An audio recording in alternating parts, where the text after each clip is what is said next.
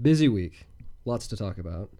Um, not as much as when you did point to point, and we had to explain your excuses and whatnot for being three hours slower than last year, but still a lot to talk about. Um, NICA yesterday. Oh, I've got another hour worth of excuses we could go over. I've, It- I've thought of more. Is, is this is this just Dan's excuse hour? Should we rename the podcast? I think Spotify let me do that. okay? Maybe maybe We it's can make- more accurate. We can make T-shirts. Anyway, uh, we're gonna do a quick recap of uh, NICA yesterday, which was Snowbasin, correct? well, there were actually I think there were three there were different three. So races. Snow Basin. Which one were you at? I was at Snowbasin. You were at Snowbasin, and then what were the other two? I think there was another one at like Cedar City, and then there was another one at Richfield. Okay. If we got that wrong, it's not that we don't love you. It's that there are too many of you to keep track of. No, I got that Um, right. Pretty sure. I think okay. Well, I you get know, lucky every yeah, every every every very once in a very while. Um, and then and then our main topic today. Should I spoil the main topic? Yeah, go for it. We're going to talk about fueling, which is related to, to hydration like last week. But I, I think Dan Dan's been very excited all day, telling me he has a whole lot of, of fresh, fun content for you guys. We'll throw in some hot, controversial takes. I, which I say in jest, you know, if, if there is a hot controversial take with nutrition, it's usually stupid and intended to make money for some snake oil hack on Instagram or something. Um, you know, it's it's mostly no dust stuff. Of course, there's there's an emphasis on fueling on the bike. Um, you know, uh, instead of uh, I think nutrition more generally speaking. Um, but yeah, hop right into it. Okay.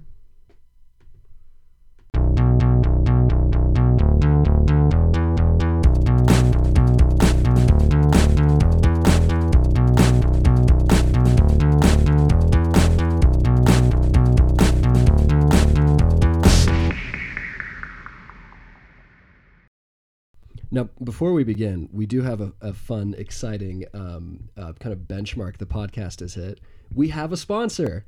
Um, uh, many of you know uh, the Cochranes, uh, uh, Brent, and uh, noted Kenda tire enthusiast Joe, who have, who have been really amazing. Not not just members of our team, but you know, Can I Um, actually interrupt and say something kind of funny about Joe? you can try to. Yeah. Well, so well, it's not that funny about Joe, but um, yesterday at the at the race, I was walking with my daughter Amy, and we were um, we walked past Joe Cochrane's tent, and she goes, "Isn't Joe kind of like your son, except one that you actually like?" I thought that was pretty funny.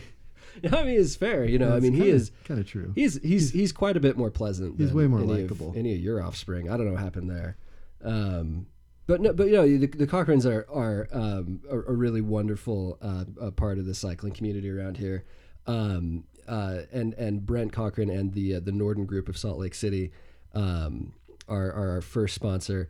Um, the Norden Group of Salt Lake is a, is a premier wealth management team. Um, uh, they they they sponsored Maybird for a while. Um, and it's it's exciting for us to to not only have this support, but to have the support of like a really pretty killer, well, you know, well, very well respected uh, player in the in the wealth management game. Um, and it's interesting. People wonder why do portfolios or large institutions, endowments, pensions look so different when they're the portfolios of, of high net worth individuals and families. I think a lot of people wonder that. And uh, you know, the philosophy at the Norden Group is that once you have a million dollars of investable assets, you should invest your portfolio like an institution. Um, you know, this this approach leads to, to complete transparency. Um, you know, and, and some um, questions that people ask is, what do I really own? You know, how much am I really paying in fees? What costs am I am I paying that are not disclosed? Um, would I be better off with a low cost index fund? And at the Norden Group, um, you know, they, they conduct what's called a portfolio audit, which can, um, you know, reveal, uh, you know, these and other important details. So um, we'd like to thank the Norden Group. If, if you have wealth management needs, they're our first recommendation. And uh, really quick, we should note that investment advisor services offered through Town Square Capital LLC, which is an SEC, uh, SEC registered investment advisor. SEC registration does not constitute the endorsement of a firm by the Commission, nor does it indicate that the advisor has attained a particular level of skill or ability. Town Square is not affiliated with any other named entity. How was that? Was that pretty good? Not too shabby. Woo! First ad read. Anyway, um, thanks again to the to the Cochranes. Uh, so so NICA, how how did things go? You know these these NICA races are just just kind. Of, it's kind of like payday for me. I just love going to them. Uh, I'm just amazed at how many of the kids I know, um, and I just had a couple. I mean, there's there's just too many awesome results and stories to to share a lot of specifics. But I did have two takeaways I just wanted to bring up real quick.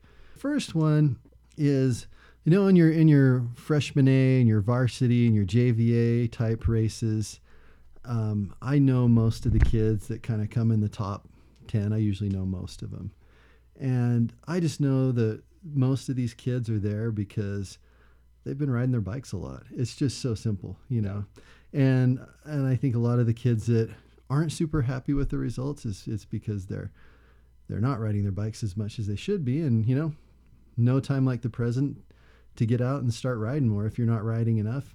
And you know, there's some kids that are probably riding too much and might need to back it I off a say little that's bit. that's not everybody. Yeah, Um, you know, there's- I there are other valid reasons to not be stuck with how you're doing. But you know, like you said, Yeah. like if if cycling has been your B or C priority this year, and you're and you're getting to NICA and realizing that you're maybe a little farther back than you'd hoped, you know, now's the time. There's know. still time to get faster. There's There's, time still get time to get more time on the bike, and and there's cross if if NICA doesn't work out. So you've got lots of options. Get get out and ride. Yeah. So, and then the other, the other thing I just thought was kind of cool is um, I, I I stayed and watched the the girls race, and there was one girl who's been working really hard this year, Helena Archibald, and and she there's just one part I thought was just super cool because she kind of she kind of pulled a little bit of a Nino where she kind of just took off and and kind of just led the whole race and and won it quite handsomely. But I was up watching the race like I was watching on the main steep climb at Snowbasin, which is just brutal, and then we could kind of run up the hill and watch them where the main descent starts.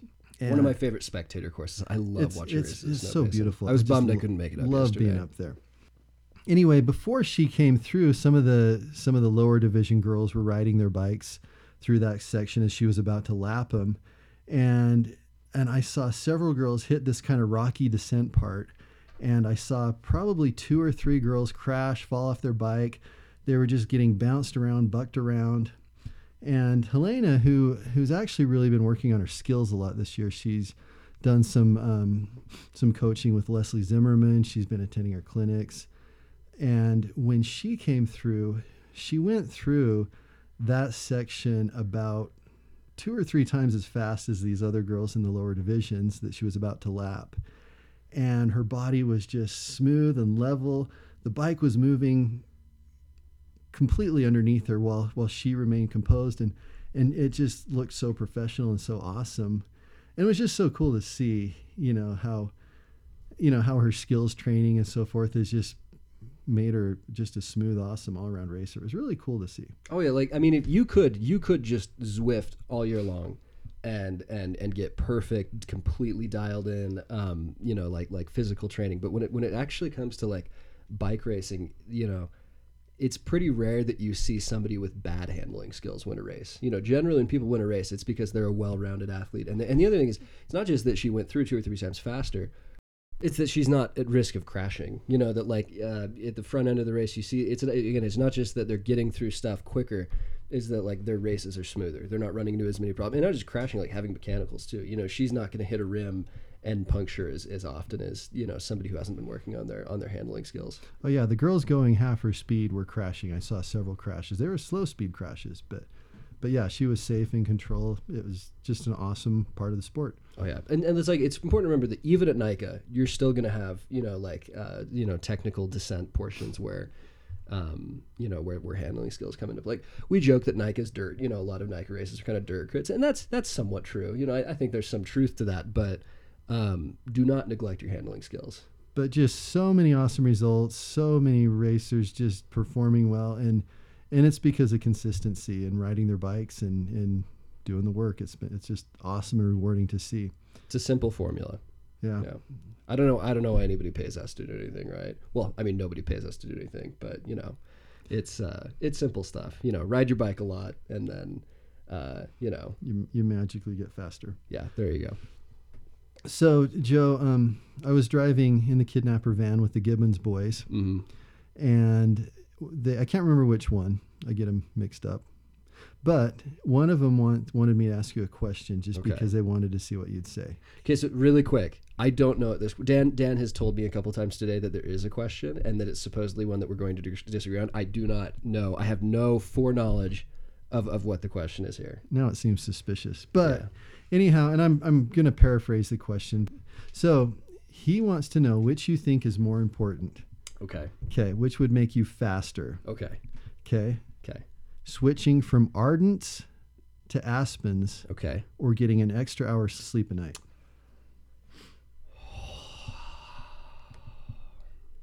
How much sleep are you already getting? There's too many variables here. My quick, I know, I know how I'm supposed to answer this question. I think, I think, I think Aspens. I think Aspens over an hour of an hour of extra sleep. So they asked Over me this Aspens. question and I interrupted them and said the sleep. Okay. And they're like, Joe's going to say the Aspens.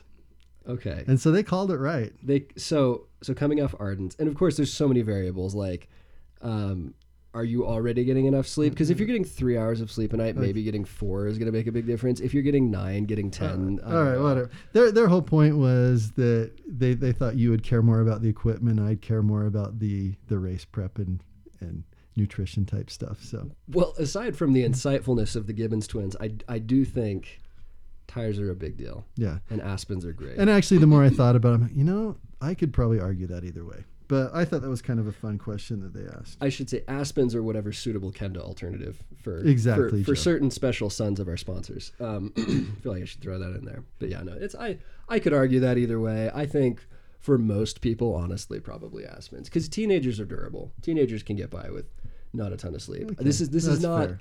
I do endorse sleeping. I think if you can get an extra hour of sleep, do. But like you know, I think buying speed's more fun. You know, Okay. stay up with your friends an extra hour and buy some speed. That's my that's my shtick. Okay, I don't endorse that, but If you job. upgrade to Access, you can get an hour less of sleep a night. Should we have like a sleep equipment like exchange, like you know, for like for one fewer hour of or sleep, you can offset what if you with- do, you get good tires and sleep more? See, but that's boring. Okay. That's that's uh, which is funny that like you know.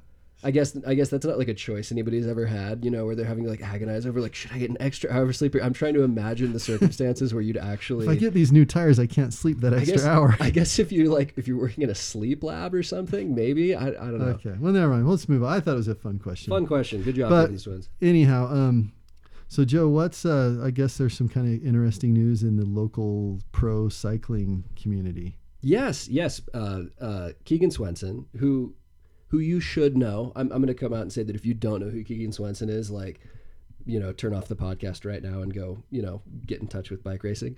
Um, Keegan Swenson will be racing at Road Worlds, and and this is a pretty big deal. This this there's no real precedent for this that I can think of. Like we we've seen, you know, um, road riders move over to the mountain. We've seen Van der Poel move kind of from cross to road to mountain. We've seen Peter Sagan did mountain bike Olympics.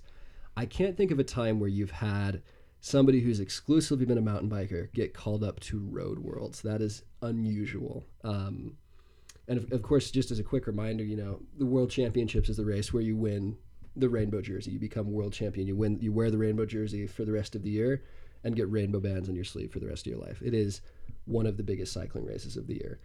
Um, Worlds is going to be in Australia this year for, for the road. And How many people represent the U.S. at Worlds? uh, it depends.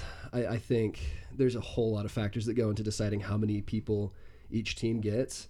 Um, I, I understand that in the past, and I, and I think still now, it, it's it's it is a function of, of performance.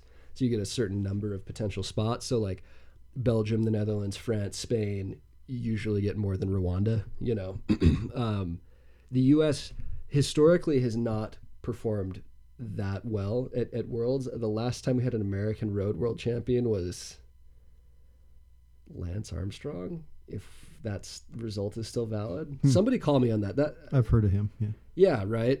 um, you know, uh, it's roads. You know, road, and I could be totally wrong. Somebody's gonna like write in that there have been five American road I, world I wouldn't be too surprised. No, I, I don't think. But the point is that like, um, you know, we're kind of in an interesting spot this year where, and this is really getting into the weeds, but essentially to qualify to participate at the very highest end of, of road cycling, you have to have what's called a world tour license. Um, there are, are several world, I think about 15 or 20 world tour teams right now. Um, being in the world tour it basically secures you an automatic invitation to every big meaningful race. If you are not a world tour team, you're we call a pro continental team or a continental team, which are the two steps down from that. You do not have guaranteed entry at every race. You basically have to appeal. You say, "Hey, can we please do Paris Roubaix? Can we please do the Tour? Can we please do the Giro, whatever?" And and a lot of times it goes to lottery or the organization decides. So being being a world tour team is important, and, and there's kind of a weird, you know, situation with the UCI rules this year where several world tour licenses will be eliminated and there's basically a competition right now where they're, they're saying if you don't get a certain number of points, you are not going to qualify for a World Tour license next year. And there are, depending on how you count, I think five or six teams that are at risk of losing their World Tour license. And these five or six teams happen to have a significant contingency of American riders. So if you're EF Education First or Israel Premier Tech or, um, gosh, what else? There are a few other teams that are at risk. Basically, um, your team is coming to you and saying you don't do worlds for us. You're like you you can't do worlds this year. You know we need you to come make you know earn points because if you're racing worlds, you aren't earning points for us. So like, um, there are a few riders um, that aren't going to be racing. Uh, I think uh, like Neilson Powless is the Is- best example. Is Sepp Kuss? Sepp Kuss is not racing, but his team is he, he's on the best team in the world right Yeah. now. They're not worried about points, but Sepp Kuss, I think, for a, a number of reasons, is, is not going to be participating. But no Sepp Kuss, no um, Neilson Powless, no Quinn Simmons, you know the kind of big American names. Um, for a number of reasons, won't be won't be competing this year, and and Keegan has been selected, which is unusual because Keegan, I think, he is the Utah Road State champion right now, technically, but like, you know, ninety eight percent mountain biker. Like, Well, what, in gravel, yeah, because like what what big races has Keegan won this year? uh, Leadville. Well, like, like pretty much anything he's Leadville, entered, Park City. I mean, or a, a point to point. but like- pretty much everything he's entered. But yeah, I think he came. or didn't he, was- come second in he- Leadville? no, no, no. He came second at, at uh, Unbound. Oh. Unbound, that's right. Unbound in That's a right. sprint finish, right? So like, Keegan is the best American cyclist right now. I'm comfortable saying. I think he's pound for pound better than Neilson Powless or Quinn Simmons. Even I think. Um, they're different riders, of course, and and like the parcours, I think in Australia this year doesn't necessarily suit Keegan. I think it's, I think I think a, a, a bigger sprintier guy, um, you know, one of our big sprinty boys will probably be world champion this year if I had to guess. But really cool nonetheless. And I think the one downside is it could indicate a, a, a move on Keegan's end towards the road side of things. I think I think realistically, if you're a professional cyclist, that's where the money is. Mm-hmm. Um, Got to pay the bills. yeah, but you know, yeah, something, Okay, something to think about. Cool. So like, watch Worlds this year. Go cheer for your local that's, boy. That's super awesome. I don't remember the last time we had like a Utah native representing at. Have we ever had a Utah native representing at Road Worlds? Or you're looking at me like I'd know. Yeah, I was gonna say. There, yeah, right. Tell tell me if I'm wrong. I just I don't think this is this has any significant precedent. But yeah, super stoked on that. Should we move on to fueling? Let's do. Fueling. So Dan, what's the shtick with fueling? Oh man, I've got lots of stuff. I've been so excited for this um, because So boring Dan's life is that he's excited about doing. an No, this is really cool because fueling. because when you think about it, this is probably some of the lowest hanging fruit there is out there to help improve how we perform in our races and our hard workouts. Right? as much as I'd like to slap you down more, that that is true. You know, I think there are a lot of people who buy an S Works and a trainer and a power meter and a hyperbaric chamber to sleep in, but have not figured out fueling. I thought I'm this season for me has been a big opportunity to figure out fueling. Like it's it's an underrated aspect of cycling performance. And that's the thing too. I can't think of a single person on our team, maybe one I can think of, but there's really not a person I can think of in our club that I think just has this dialed, nailed, and does it perfectly. No, we're all figuring it out. you Yeah, know. it's, and it's and it's very individual and takes a lot of individual figuring out. But I think, I think a lot of us this is an easy, relatively easy area of improvement because no matter how fit we are, like you could you could have like the perfect training plan, be completely have awesome fitness, and if you botch your nutrition, you're going to perform terribly. Yeah, no, nothing matters if you completely If you run out of the gas, bag on, yeah. on fueling on the day. You know, like you know, So- XT versus XTR really doesn't matter when you didn't fuel properly, right? exactly. So you know, and in in some of our previous podcasts, you know, we first spoke about nutrition, and then we spoke about hydration, and now we're talking about fueling because really those three things need to be combined to have the best effect. You know, and just as kind of a just a quick recap. So nutrition, we basically established that, you know, as, as a lifestyle, we really should adopt a mostly a plant-based, healthy healthy diet with lots of variety, lots of different healthy plant-based foods with lots of fiber, lots of healthy protein sources such as such as lean meats and fatty fish, um, Eggs, eggs. Yeah, eggs. That's my that's my contribution to this conversation because I eat like six eggs a day. I forgot about eggs. I'm in the pocket of big egg. you know, so so th- that as a lifestyle is just going to help you be healthy. When you're healthy, you're ready to ride. healthy healthy beats unhealthy any day of the week. So, and then we talked about hydration, where you know when you're when you're sweating, you should be hydrating with an isotonic mixture, basically that that that is osmotically balanced to your blood. Um, I, I know there's a tendency, a lot of people think that more is better and they, they come up with some rocket fuel concoction. You just need to know that that's going to come at the expense of, of proper hydration, which will come at the expense of adequate cooling and adequate blood volumes. So, more isn't better when it comes to hydrating. Um, and then today, kind of the third part of it is actually fueling. And there's there's a huge distinction between like nutrition and fueling. and fact, I, I hate it when people call like gels and and shot. I hate it when people call that nutrition. That's not. Yeah, there's nothing nutritious about it. So today we learned that Dan does hate something, and it's that. That's the thing. Well, That's Dan's hill. I like to call that fueling, and then I like to call broccoli nutrition. Broccoli and potatoes nutrition. So. Take notes, everybody. You don't want to incur the wrath of Dan by accidentally calling your Clif Bar nutrition. Yeah. That's, that's, that's my warning for the day.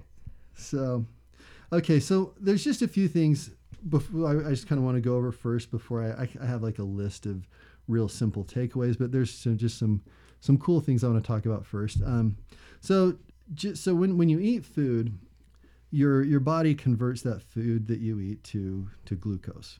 Okay, and when that happens, our body really our pancreas releases a hormone called insulin, and insulin it basically opens up some gates in our cells that, that lets the, the glucose into our cells and and either produce energy or or if there's excess it's stored as fat.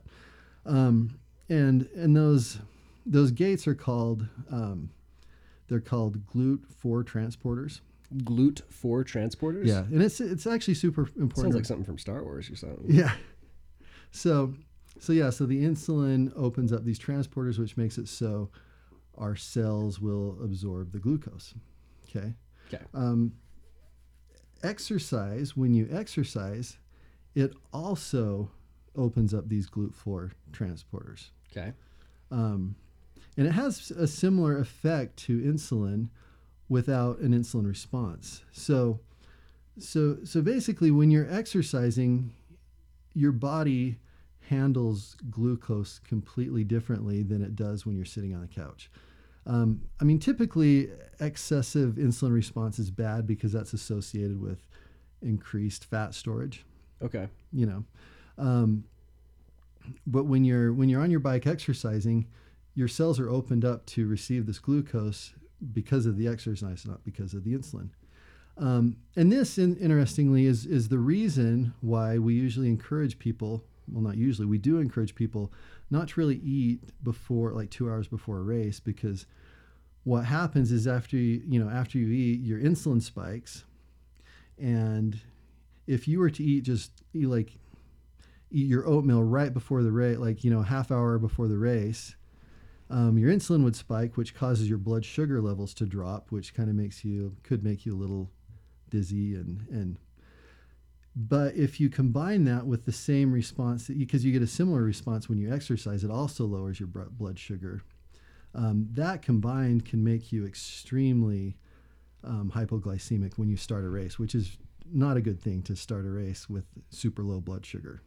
So, so what you're saying here is what happens is little Timmy the NICA racer um, waits until 30 minutes before staging and then eats a bagel or oatmeal or whatever pre-race meal right before staging, ends up on the start line, and because of the combination of of um, these factors, basically ends up feeling like a dizzy weak mess when the race actually starts. Exactly, yeah, okay. because your insulin's going to lower the blood sugar level, your blood sugar levels, and also exercise also opens those um, GLUT4 transporters, and so your blood sugar would be really too low.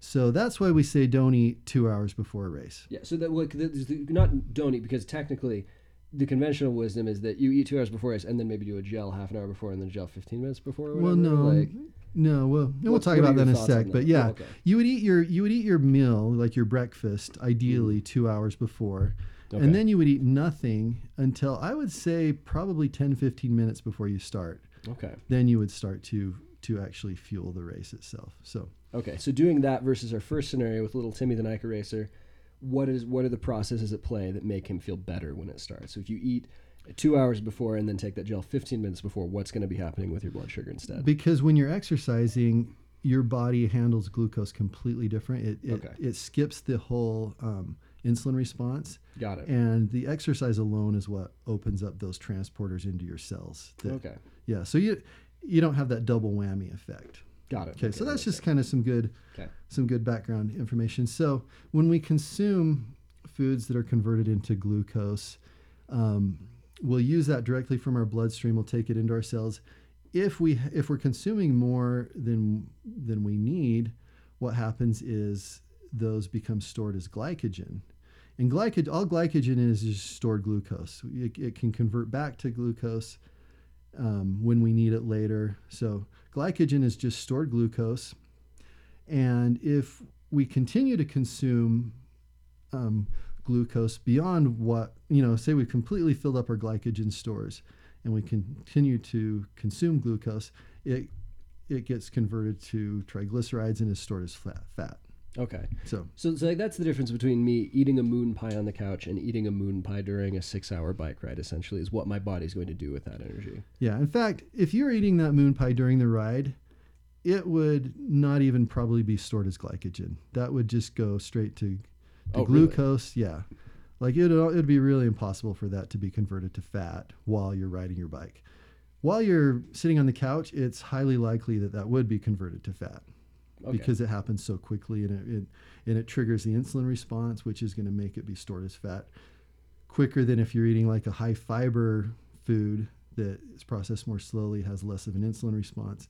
That's really hard to make for that to make you fat. Whereas the moon pie, if you're watching TV, could make you fat quickly. But on the flip side, that apple's like that's why you don't see a pro take an apple out of their jersey in the middle of a stage or something. And Okay, we're going to talk about right? fiber. Yeah, fiber is your absolute I best always friend. jump ahead and totally trample all yeah, over Dan's no, fiber is like your fiber is the most amazing thing ever, except right before, during, and after. Well, maybe after is fine, but We'll, okay, we'll let yeah. you get to that. So we'll get to that. It's like The seg the segue arrived early. Sorry, folks. so your glycogen stores, which we said is just stored glucose. Um, at race intensities, you have about an hour and a half's worth of glycogen stores. okay. Um, you know, and if you can if you can consume glucose during your race, that's going to help preserve those glycogen stores. So when you're when you're fueling on the bike, would you say? And I just want your opinion on this. Okay. Would you say that there is a difference between consuming, say, like gummy bears versus like commercial ride food, like Shot Bloks and stuff? Ooh. In, intuitively, I would say no on like a very basic level. Like, I, I know that like Skratch products are designed to be less inflammatory than a lot of other things you could eat, or that they might be more ethically sourced. But like, my thought is that like sh- sugar is sugar. No, is is that is that misguided?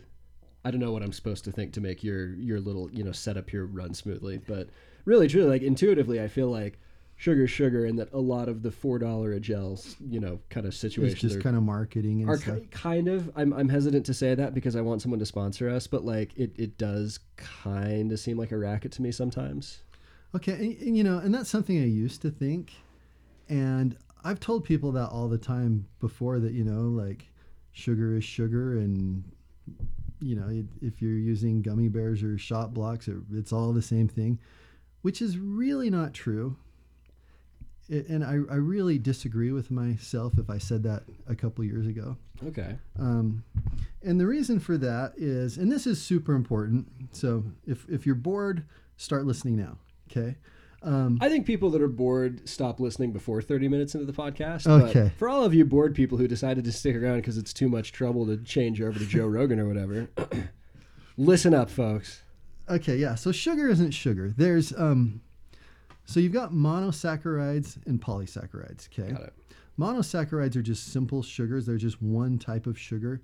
Um, polysaccharides are a combination. So of the monosaccharides, there's three main players. One of them doesn't matter, but two are very important. Like your kids. the math doesn't work perfectly there, but that was that was, was- too good of a setup to go with. That was pretty good. Okay.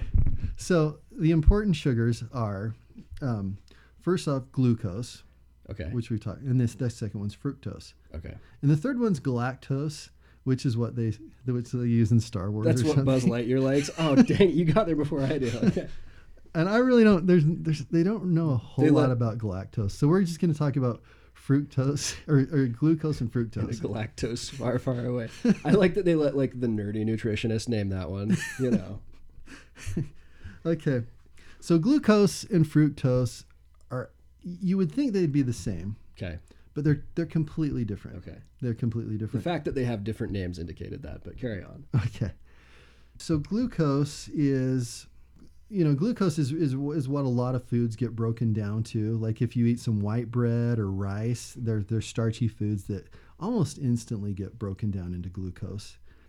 And glucose, it's just it's just like a more simple sugar that's that's that we can actually consume um, about, and this is important, about sixty grams of glucose per hour. Okay, write that down because this is important for like Yeah, that- that's really important. Write Six- that number down. 60 grams per hour. is the max you can. Is the max? Yeah. Is, is probably the average max, roughly the average max most Okay. human bodies can do. I would assume is probably the more responsible scientific thing to say. But Yeah, and glucose can also be called like maltodextrin and dextrose are basically the same thing as glucose. Like maltodextrin, um, I think it comes from like potatoes or something. It's actually used in really cheap, unhealthy foods. It's, it's really inexpensive, but it it um, it acts just like glucose, only it's not very sweet. So it's actually used a lot in ride foods.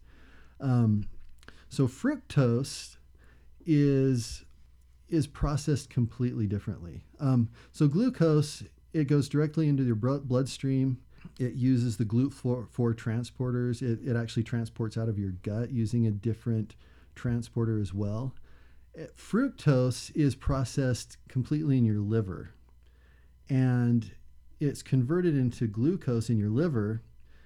And there's there's just tons of unhealthy side effects from from fructose but um, and and generally just it's it's just not good stuff. For so the it's like part. high fructose corn syrup is probably Yeah. what most people have heard of this, right? Yeah, but the thing with fructose is most people can only process about twenty to maybe thirty grams of fructose per hour, and so if you're if you're fueling your rides with fructose. I mean, you could be taking in 60 grams of fructose, but only processing, only able to oxidize like 20 grams of it. So what happens to the remaining fructose then? Well, a couple of things. It can either be stored later, which is stored as fat, or it um, it can give you diarrhea. Two awesome options. Sweet. So So this is I'm actually curious. So like if, if you fueled your ride on a Haribo gummy bears, I'm going to assume are a high fructose corn syrup product. Um, any Haribo heads in the comments can shout out if that's not true.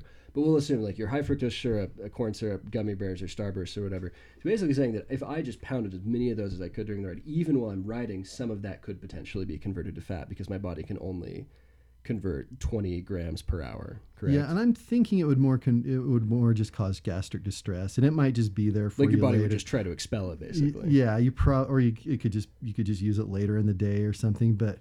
But yeah, it's really not good to primarily fuel your rides with fructose based candies. And most of the candy in the US is fructose based. You know, and, and that's and that right there is is one of the reasons that like commercially purchased um, ride fuels are better than just using candy. Interesting. But- well, I am curious now, so I'm going to ask the question that's on everyone's mind. Can I get 60 grams per hour of glucose fuel plus 20 grams per hour of fructose fuel, or is that not how things Okay. work? You should have waited like two minutes to ask that The, the question. segues are just so off schedule yeah. today. We should probably script this, but A little bit. I don't know. Like we both we both Okay. sound like serial Spoiler killers. alert, right? Yeah, we both sound like serial killers when we script this. You know, like I think to make this not at all personable, we kind of have to be a mess. So Yeah. You guys love that. You love. We'll call it rustic. Isn't that what we call food when it looks bad? This is a rustic podcast. Carry carry on, Dan. Sorry. Call this podcast derailed by a segue. Make shirts that say that. What were we even talking about? Uh, probably like I don't know bikes or something. okay. Yeah. So, so yeah. So fructose uh, generally is a less desirable thing to fuel your rides with. So most of us, like so, like for for cross country racing, and for most of what we do, glucose is a preferred source of sugars for for our rides and races, and and fructose it works, but it's I mean it's better than nothing, but it's not as good. So so interestingly, like um, like gels and and a lot of the commercial products are have more glucose, but I would actually say like eating bread, like the King Hawaiian rolls or something.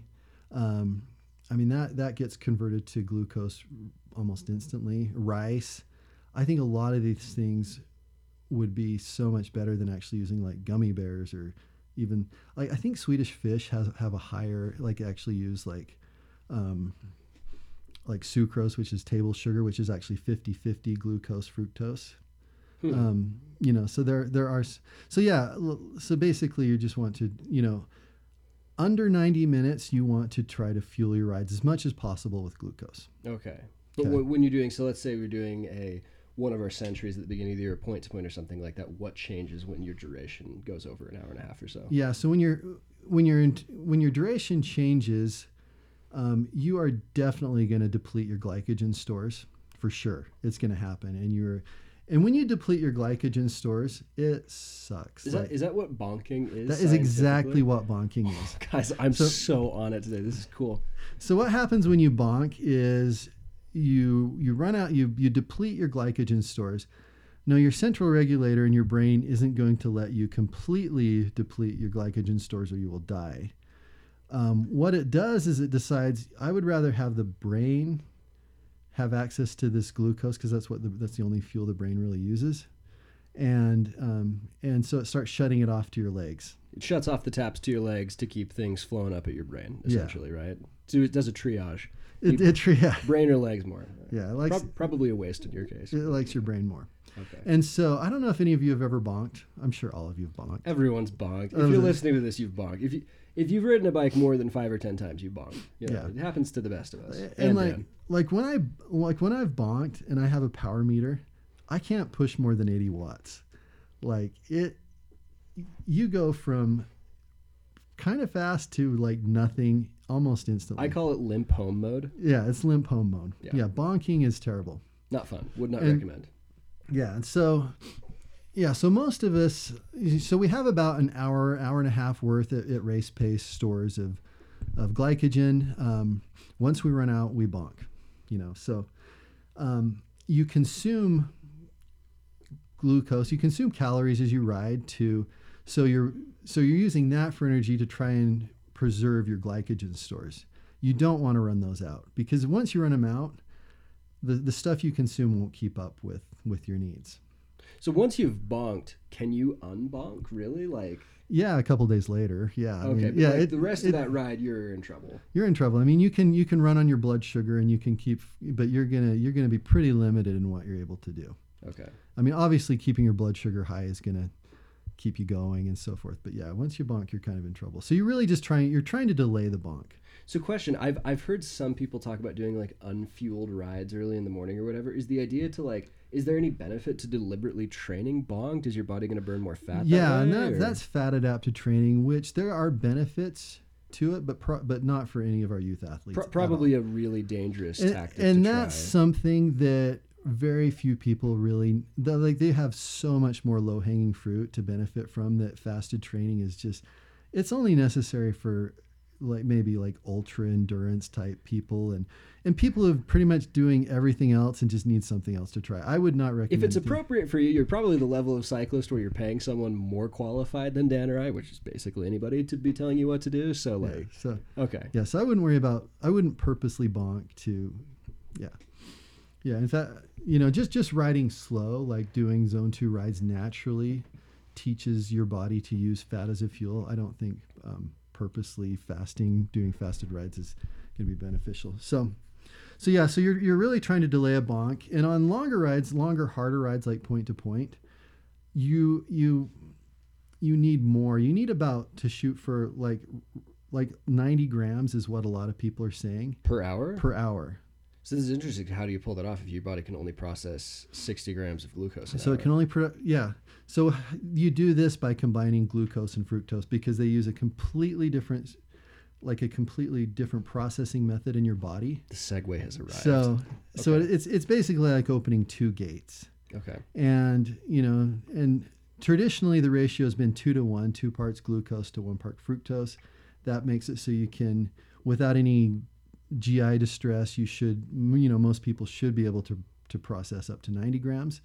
And this is really only beneficial in races that are over an hour and a half, like point to point or crusher or road races. Um, not a lot of you are doing those at this point in your cycling career, but you will be. So this is important to to be aware of. Um, but but your races are shorter, so you know fueling uh, fueling with with glucose is better. No, I've heard a lot of people say that fueling during a race isn't necessary because you've got enough glycogen on board to get you through.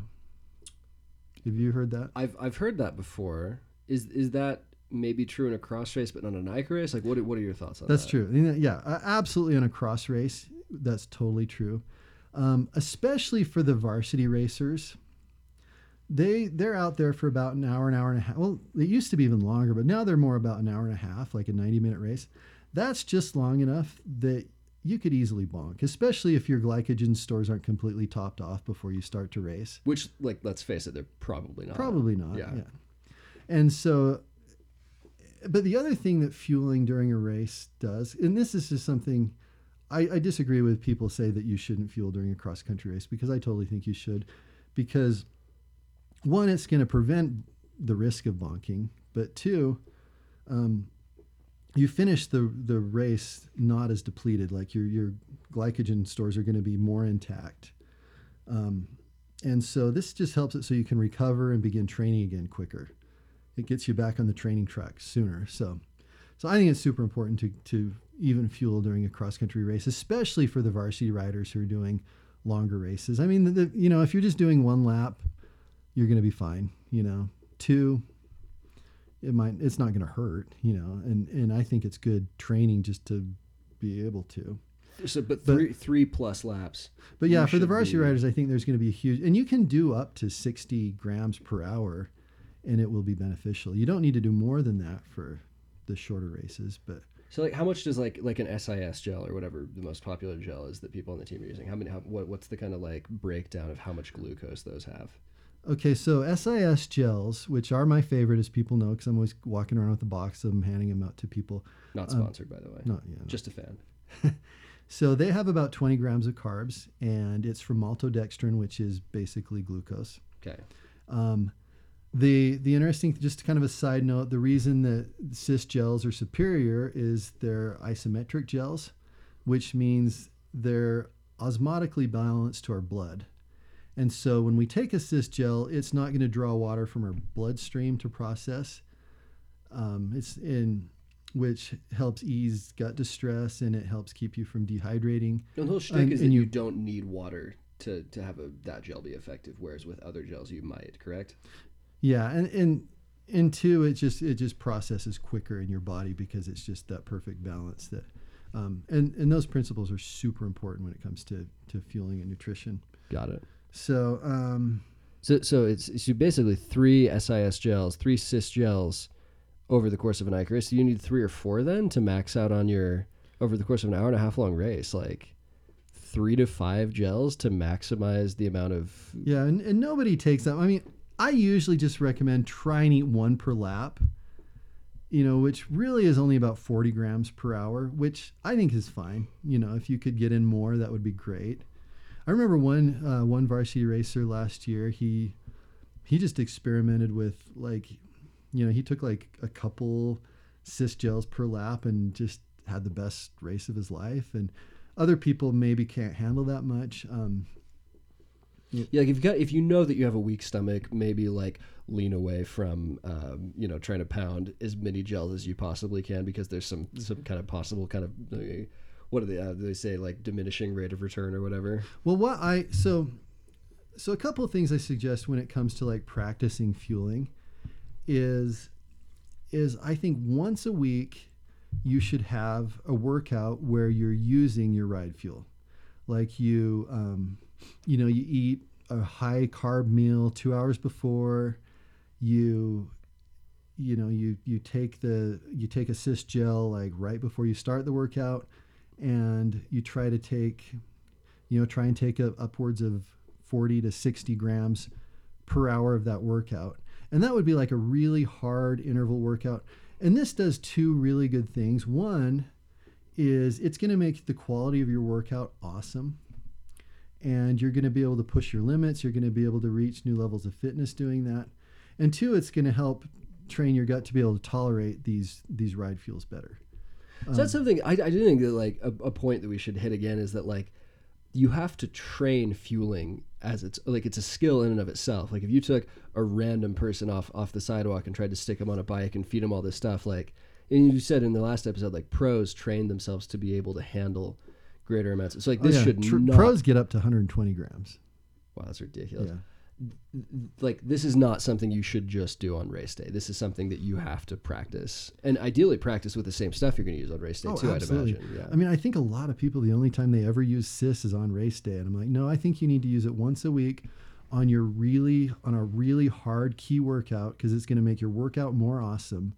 And it's going to just train your gut and your palate to be able to handle this. Um, yeah. So, um, another thing to point out while we're kind of on this subject is I don't think every single ride you need to be fueling it with SIS and Shot Bloks and chews and um, you know if you're not doing race intensity I, I think that like that using like bread or bananas or or You're a fan of those King's Hawaiian rolls. Those are those those are making repeat appearances in the Draper household these days. well uh, but you know we only use them for workouts hopefully they're no, that's that's not true. I had I had one or two dark moments right a couple of those. I'm like, I don't feel good. You know, like those those are but yeah you know I like to grab one before I hop on the bike and I mean it's either that or a gel it has about it's gonna do about the same thing in my body really you know and as a practical matter, you know, with as much as people are charging for, you know, like like SIS gels aren't cheap. You know, it's probably not practical to be totally using those as your only, you know, kind of fueling. Yeah, that's why I say once a week you should fuel it with SIS. The others, you know, bread, bananas, apple. Apples have a lot of fiber, but on, a, on an easier ride, that's probably okay. We should say there are other gels out there. Um, you know, like we we happen to think SIS are the best. Again, not sponsored. well, just because they're osmotically balanced. I love how I have to point out that we're not sponsored, as if like SIS is like, oh yeah, 300 people listen to this podcast. We gotta, we gotta, this. we have to be like We gotta the Maybird. Cycling Podcast brought to you by SIS. You know, yeah, my my inbox is not full of sponsorship offers right now. Um, uh, but but yeah, like there there are others that just bear in mind that you need water to go with your Clif or Hammer gel or whatever it is you're going to use to make it effective. yeah, but I don't like those. So, um, before I get into my list, um, I just want to talk real quick about people with gut issues. I know, I know this really plagues a lot of writers. Whoop whoop, represent IBS gang. So, a couple of things. If if you do deal with like gut issues, I know a lot of riders really have a hard time eating that meal before the race. A lot of the reason for that is, quite frankly, nerves. I mean, when when you're in, when you're in stress, your body is kind of designed to take blood away from your stomach and send it to your legs so you can run from a bear or whatever. And if you're trying to eat your breakfast and you're completely stressed out, you don't have enough blood in your gut to process that food well. And I, I think the best thing there is to learn how to to just maybe meditate, relax, chill out a little bit. I think is gonna is gonna help with that. Um, so that's the first issue. The other the other thing about um, to point out is you leading up to the race, um, some foods ki- can kind of help contribute to gut distress, and I'd say the big ones are a lot of fiber. Okay. I mean, great every other time of the week, but when it's getting close to race day, fiber might not be your friend. Um, and then ones like cheese and dairy. just harder on your gut. I don't Yeah. know. Even if you even if you're not lactose intolerant, it is a, a harder Yeah. load for your gut to take care of. So maybe lean. But don't don't have bran flakes and milk the morning of your race. Is what you're saying? Well, you just don't have a lot of the milk. You know, I mean, the quantity you have is greatly going to affect the, the, um, how it, how it affects you. But um, yeah, so I, I would say that stress and and fiber and dairy are things to kind of avo- avoid when you're getting ready for races. So, um, So now here's just I, I would say just here's some good. I mean, you, this is something you might even want to write down. Just kind of a good list of how to get ready for an event, how to fuel for it, and how to fuel during it. Okay. Um, so so the first one is just throughout your life as your lifestyle, just eat a lot of healthy carbs like potatoes, sweet potatoes, bananas, fruit, vegetables. These will naturally fill your glycogen stores. It fills them slowly, but if you're if you're eating lots of these good foods, it's gonna kind of keep them topped off, and you'll you'll mostly be ready to go. Um, so that's the first one. So the second one is a couple of days before your race, you start backing off the fiber a little bit. You start backing off the the cheese, the fat, the dairy. Um, you back off the meat a little bit a couple days before the race. The closer you get to the race, the less of that stuff you'll consume. It, it gets more and more simple carb as you get closer to the race because that's going to help prevent a lot of the gut issues. You just don't want this big wad of meat bouncing around in your stomach while you're trying to race. It doesn't Doesn't help you much. doesn't help. Um, Hilarious, like back in the twenties, you know, like you'd smoke a couple cigarettes and have a giant steak and then go win Paris-Roubaix. That's that's not where we're at anymore. But Yeah. you know, So number three is you're gonna as you get closer to the event, you're gonna increase your carb intake, and as you get closer, the carbs become more and more simple. Um, rice, potatoes, um, breads, pasta. pasta, yeah, all good. Um, eat stuff you enjoy. Don't make yourself sick, but you you want to eat as much as you can. You know, it's performance. You don't do this all year round. You don't do it all week long. It's um, you, might be sacrificing a little of a healthy lifestyle just for a day or two, which isn't going to matter in the long run. All the other good stuff you do makes up for this. So, um, and and number uh, number four is just stay hydrated. It's just um, you know you can't last minute hydrate for things. You've got to just stay on top of your hydration. Make sure your your pee is the right color. That you just carry a water bottle around with you. Um, just mostly drink when you're thirsty. So, number five is about two hours before your event, you're going to want to eat a purely carbohydrate meal. Um, pancakes with syrup is is rocket fuel. Oatmeal is really good. Um, you know, like like a bagel if you like that stuff. You, you know, just that's about two hours. But don't make yourself sick. But but do try to practice this. I mean, that's why I say even practice this this meal. This is a meal a lot of people struggle with.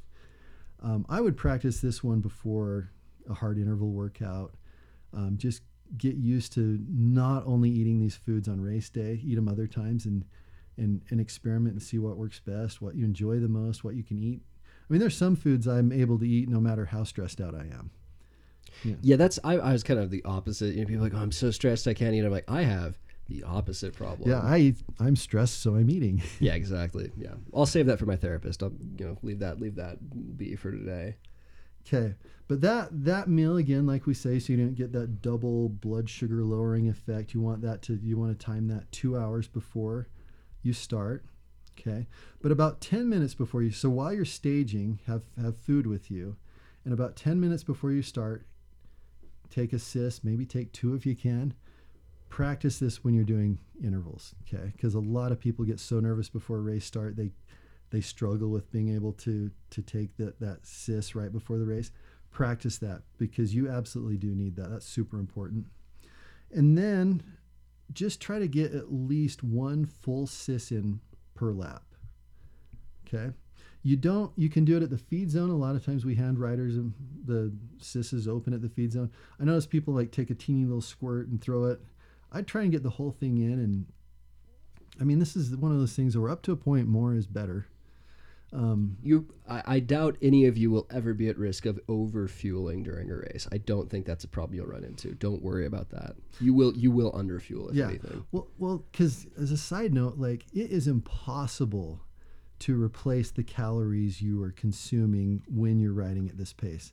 Like even if you're doing the 90 grams per hour, that's still only like 350 calories per hour, and you're yeah, burning. you're, you're burning. You're like, comfortably burning like a thousand calories Yeah. an hour during like a Niagara race. You're going to It's- be at a deficit no matter what. yeah. And you know, and if, if you can fuel during the ride, you're just going to have less of a deficit to make up later, which means you can be training earlier. So, um, which does like make a difference you know where there's a couple weeks between races and stuff and it's such a lot like we've discussed the kind of like difficulties of the NICA season in particular and how like you either will come into it with less than optimal fitness or finish it with less than optimal finish like making sure that these races don't completely annihilate you for a whole week that like you can get back on you know Tuesday instead of Thursday. Like oh, it that, makes a huge difference. The That's cumulatively over the course lost. of the season makes a huge, huge difference. Yeah, being able know? to recover quickly from these races is is huge. Yeah, not a marginal gain.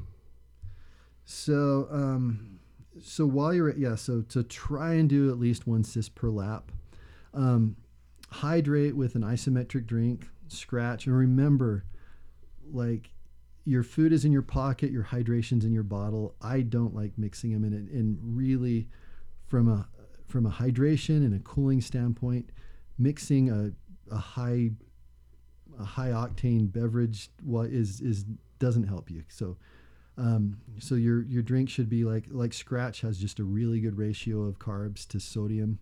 Um, it's going to hydrate you better. You know, just stay hydrated and, and drink to thirst. Um, you know, if you if you you don't have to force it down if you're not thirsty, but if you're a little bit thirsty, take a drink and and drink frequently throughout the. Don't just drink once during the lap. Just grab your bottle on a climb, take a little sip frequently.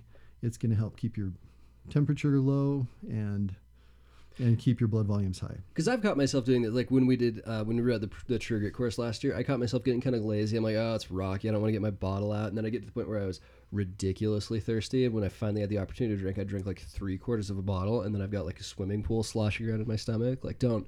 Yeah, Don't stay do on that. top of the hydration. Yeah.